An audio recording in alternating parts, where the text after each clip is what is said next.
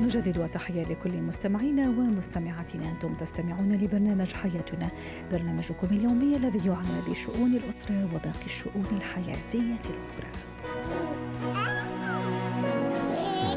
الحياة.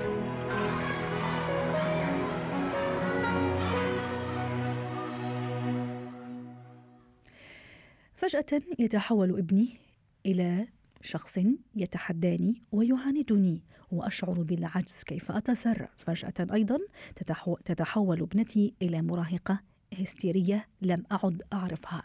هذه بعض ملامح آه، أزمات المراهقة وهي حديثنا اليوم مع خبيرة تربيه هبة شركه سعد مساك أستاذة هبة، أنا أعطيت مجموعة من الملامح ملمح أو اثنين عن أزمة المراهقة، كيف آه، أبدأ ألاحظ هذه الأزمة؟ خاصة أستاذة هبة أحيانا تختلط علي الأمور في فترة الكمول اللي هي بين 10 إلى 12 سنة يعني آه، أواخر الطفولة وبداية المراهقة لا أعرف إذا كان فعلا هذا الطفل يعاندني يعاندني عفوا لأنه دخل مرحلة المراهقة أو لأنه ما زال طفلا صغيرا.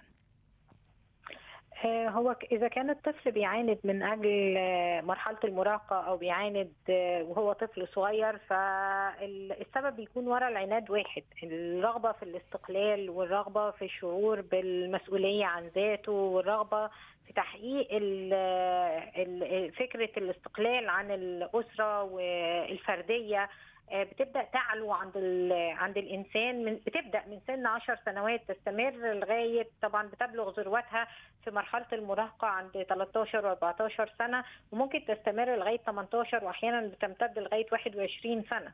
فكل واحد مننا بيمر بمراهقة مختلفة من حيث آه، طول المدة آه، لأن هو عايز يوصل لهدف. فيوصل للهدف ده في سنتين ثلاثة يوصل له في عشر سنوات. هو عايز يجاوب على السؤال الوجودي من أنا؟ من أكون؟ كيف أستقل؟ كيف أحقق ذاتي؟ آه، وأفهم نفسي أكتر؟ آه، وبيبدأ يقيم هل طريقة التربية اللي أنا تربيتها صح؟ هل القيم والمبادئ والأشياء اللي اكتسبتها من الأسرة آه، صحيحة؟ إيه هي أدواري في الحياة؟ إزاي أكون فاعل؟ إزاي أكون مؤثر؟ كل دي تحديات بتكون عند المراهق هي اللي بتتسبب عنده في العناد. طيب العناد أستاذة هبة هو يعني ملمح أو أو صفة من من من هذه الفترة أو فترة المراهقة، ما هي الملامح الأخرى التي قد تشي أو تخفي أو مش تخفي؟ لاني تقول أنه فعلا ابني أو بنتي دخلت في أزمة المراهقة؟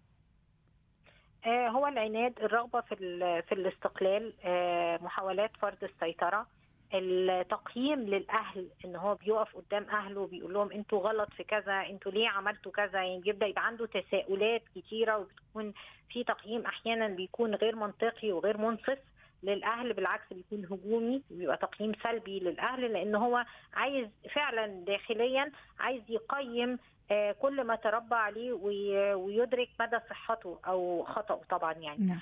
آه كمان بيكون أحيانا الانسحاب التقوقع حوالين الذات إن هو بيبدأ آه، يبقى غامض في غموض. آه، بعض الفتيات والفتيان بس بيكون أكتر في الفتيات بيكون في آه، شعور بالعزلة والوحدة شوية اكتئاب أحيانا. كمان بيكون في مصداقية للأصدقاء تفوق الأهل. آه، مرهف الحس أحيانا مثلا بالذات عند الفتيات تبقى بتبكي من أقل آه، إثارة. آه، أحيانا بيكون الغضب والثورة بيكون عند الفتيان وعند الفتيات كمان. برضو ده من ملامح المراهقة لأن هم طبعا بيبقى عندهم تقلب في المزاج نتيجة لتغير الهرمونات. نعم. فالحساسية والغضب الشديد نوبات الغضب الشديد والنقد الشديد كلها نتيجة للنمو اللي بيحصل على المستوى الهرموني وعلى مستوى العقل حتى لأن مركز النقد عندهم بينمو في المرحلة جميل. ما دام هي نتيجة أستاذة هبة انه شيء طبيعي ومرحلة عادية إذا لماذا نسميها أزمة؟ حضرتك ذكرتي ملمح أو ملامح يعني ما الذي يجعلها أزمة؟ هل نحن كأهل اللي نخليها أزمة مش عارفين نتعامل معاهم؟ ولا كيف؟ وبعدين ذكرتي نقطة مهمة أنه تختلف هذه المرحلة من شخص لآخر. أحيانا نشوف أهل يقولوا أنه طفلي مثلا كان كان بسيط وما عذبني كثير يعني باختصار لكن لا في أهل يشتكون كثير من الابن أو المراهق أو البنت المراهقة. هو طبعا طريقة التربية اللي إحنا بنربي بيها أولادنا هي اللي بتخلي مرحلة المراهقة تتحول لأزمة أو ما تتحولش لأزمة. هو في عندنا تحديات نمو نفسي بيمر بيها الإنسان على مدار الحياة منذ الميلاد وحتى الوفاة. بنمر بحاجة اسمها تحديات النمو النفسي ذكرها إيريك إريكسون في ثمان محطات من ضمنها محطه المراهقة اللي هي أزمة الهوية إن هو يجاوب على السؤال الوجودي من أنا وإيه هي أدواري اللي موجودة في الحياة. ففي أهل بيكونوا بيساعدوا الابن إنه يكتشف نفسه بيتفهموه بيتقبلوه بيفهموا التغيرات اللي بتحصل في مرحلة المراهقة بيفهموه من وهو طفل صغير كمان وبيساعدوه على اكتشاف ذاته فبيمر بأزمة الهوية أو بتحدي الهوية بدون ما يخش جوه أزمة حقيقية كبيرة. بيمر بيه بنعومة وبسلاسة وببساطة. وفي أهل بيكونوا بيفضلوا السيطرة على أبنائهم وبيكون النمط التربوي بتاعهم متسلط وديكتاتوري ودول اللي بيحولوا التحدي النفسي عند الطفل عند المراهق لحالة أزمة. فطريقة تعاملنا مع المراهق هي اللي بتخليه يعدي التحدي النفسي الطبيعي تحدي النفس الطبيعي أو يتعرقل في تخطي هذا التحدي وتسوء علاقته بالأهل. جميل حتى نختم أيضا أستاذة هبة في نقطة مهمة جدا ما أدري إذا تشاطرين الرأي، أحيانا في بعض الأهل يعني يتعامل مع ابنه وبنته المراهقة كما كان يعامل هو أيضا قبل 30 أو 40 طبعا. سنة، هذه مشكلة يقول لك أنا لا أنا عديت في فترة المراهقة والأمور كانت طيبة يعني ما عذبت أهلي ولا عملت مشكل وما إلى ذلك، ما هي رسالتنا أيضا لهؤلاء؟ عايزة أقول له إن أنت لو مريت بمرحلة المراهقة سموزلي بطريقة تربية معينة من أهلك فده لأنه كان بيتوافق مع شخصيتك. فاللي يناسبك مش شرط إن هو يناسب ابنك. إحنا زي البذور آه كل بذرة محتاجة لطريقة أو بيئة معينة علشان تنمو فيها نمو سوي وسليم. افهم ابنك والمفتاح السري لفهم الأبناء الحوار بهدف الاكتشاف مش بهدف النقد والتعنيف والتوبيخ. حاولوا تفهموا اولادكم لما تسألوهم أسئلة تبقوا أنتم منفتحين على الإجابة مش بتبقوا بتتصيدوا لهم الأخطاء. آه لو قدرنا إن إحنا نجري حوار سوي داخل الأسرة وحققنا القدرة على التعاطف مع أبنائنا وعشنا مشاعرهم وحسينا بيهم هنقدر ندعمهم إن هم يمروا بمراهقة سلسة. لكن طول ما إحنا بنحكم على أبنائنا وبنحاول نعاقبهم وبنحاول نفرض سيطرة عليهم وبنسخر حتى من من التطور بتاعهم أو من النمو بتاعهم وبنستهزئ بيه كل ما هيقاومونا وكل ما هينسحبوا هيغضبوا ويثوروا في وجوهنا فالتعامل اللطيف مع الأبناء الاحتواء الاحتواء والحوار هم المفتاح لمراهقه امنه وحتى أيضا استاذه هبه في المدرسة أيضا هذه نقطة مهمة أود أن أشير إليها. البيئة المدرسة المعلم وما إلى ذلك هذه أيضا عندها دور اليس كذلك؟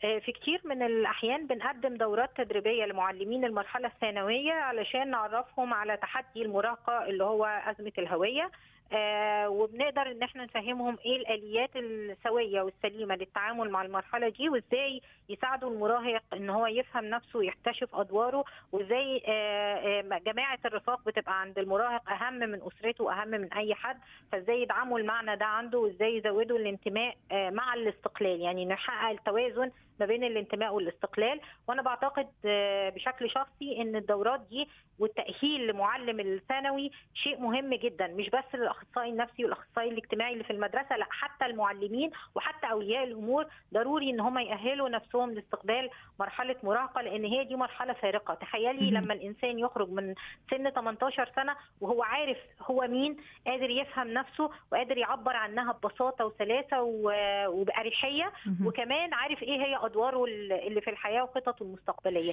قد إيه ده هيسهل عليه التحديات اللي هتقابله في المستقبل في التطور في العمل وتكوين الأسرة والوصول لحالة التدفق وإن هو يبقى منتج ويوصل للحكمة في نهاية حياته كمان. طيب أستاذة هبة أيضا موضوع إحنا الأهل دائما يشتكون من موضوع التكنولوجيا وسائل التواصل الاجتماعي التسونامي هذا هذا التغيير اللي صار في الفترة أو في السنوات الأخيرة. لكن ممكن أنا أيضا أستفيد من هذا الثورة التكنولوجية حتى أخلي ابني يعني أو أساعد ابني على أنه يمر في فترة المراهقة بسلاسة كما تفضلتي حضرتك وسميتها أو أطلقتي مصطلح سموث يعني سلس مرن هذه الفترة كيف ممكن أعمل؟ طبعا هو التطور التكنولوجي لازم الاهل يبقوا بيواكبوه ما يكونوش بيحاربوه لأن ده حصل في على مدار الأجيال يعني جيل عن جيل بيحصل تطور وبيحصل طفرة لا ننكر إن الطفرة الأخيرة ممكن تكون الأكبر والأعظم لكن باستمرار بيحصل الطفرة دي والطفرة دي بيصاحبها فجوه في في الفهم والاستيعاب ما بين الجيل السابق والجيل الحالي. فالأهالي لازم تواكب التطور التكنولوجي وتشوف ولادها بيعملوا إيه. جميل إن إحنا نشوف الألعاب بتاعتهم وإن إحنا نشاركهم هذه الألعاب. إن نخليهم يساعدونا أحيانا أولادنا استاذه هبه أحيانا أولادنا يعني هو اللي يساعدك إنه تكتشفي شيء معين ممكن انت مش عارفة كيف كيف تستخدمي بشكل شخصي هاتف جديد أو أو لابتوب جديد أو حاجة بطلب من اولادي ان هم يساعدوني ان هم يظبطوا الجهاز. بيساعدوني في اختيار الجهاز اللي أنا عايزاه. بيساعدوني في بعض التطبيقات لما بتنزل جديد هم اللي بيبقوا عارفينها قبلي فبيقولوا لي على التطبيقات الجديدة. بشاركهم بنعمل جروبات ما بيننا أسرية نتبادل فيها الصور نتبادل فيها الأفكار.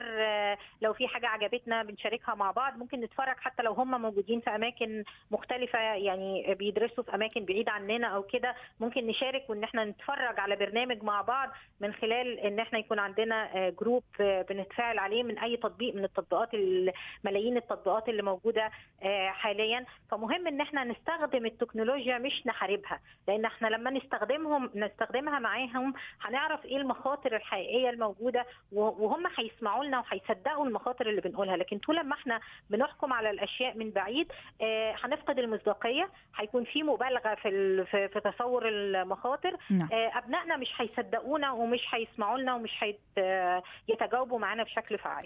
أنا راح كمان يعني آخذ من هذا من هذه النقطة وأحكي على موضوع كيف أحافظ على صرامتي؟ ما دام تحدثتي عنه الأولاد ما راح يسمعوا لي كيف أحافظ على الصرامة من جهة ومن جهة أخرى؟ أحترم خصوصية هذا المراهق أو أو المراهقة في النهاية عنده خصوصية معينة وخط يعني ما لازم أنا أتعداه.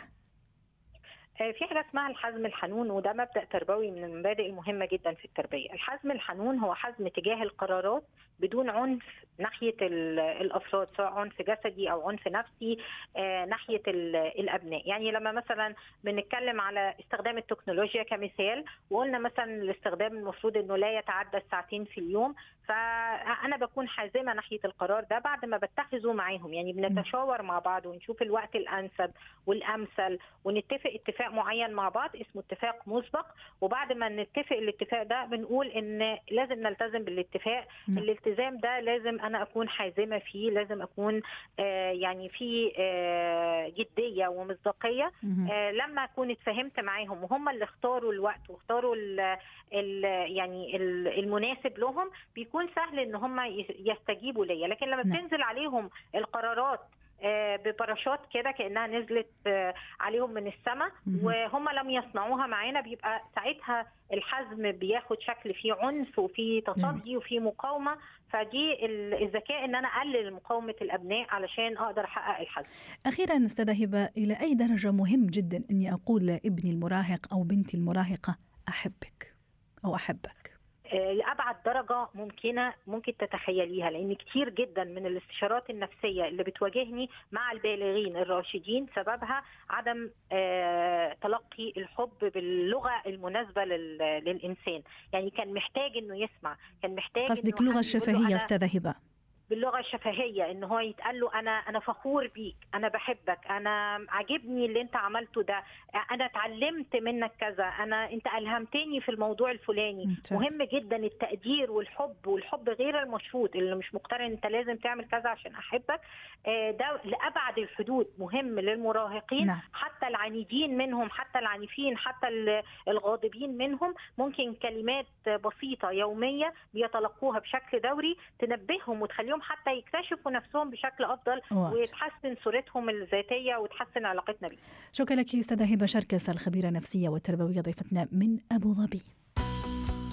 حياتنا